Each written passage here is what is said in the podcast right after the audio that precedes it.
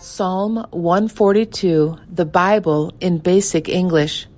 The sound of my cry went up to the Lord. With my voice I made my prayer for grace to the Lord.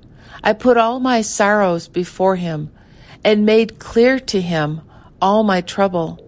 When my spirit is overcome, your eyes are on my goings. Nets have been secretly placed in the way in which I go.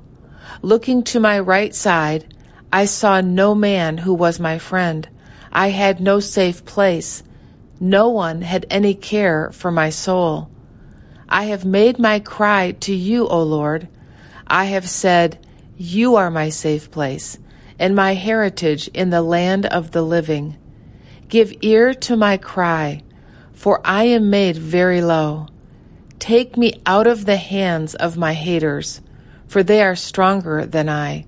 Take my soul out of prison, so that I may give praise to your name. The upright will give praise because of me, for you have given me a full reward.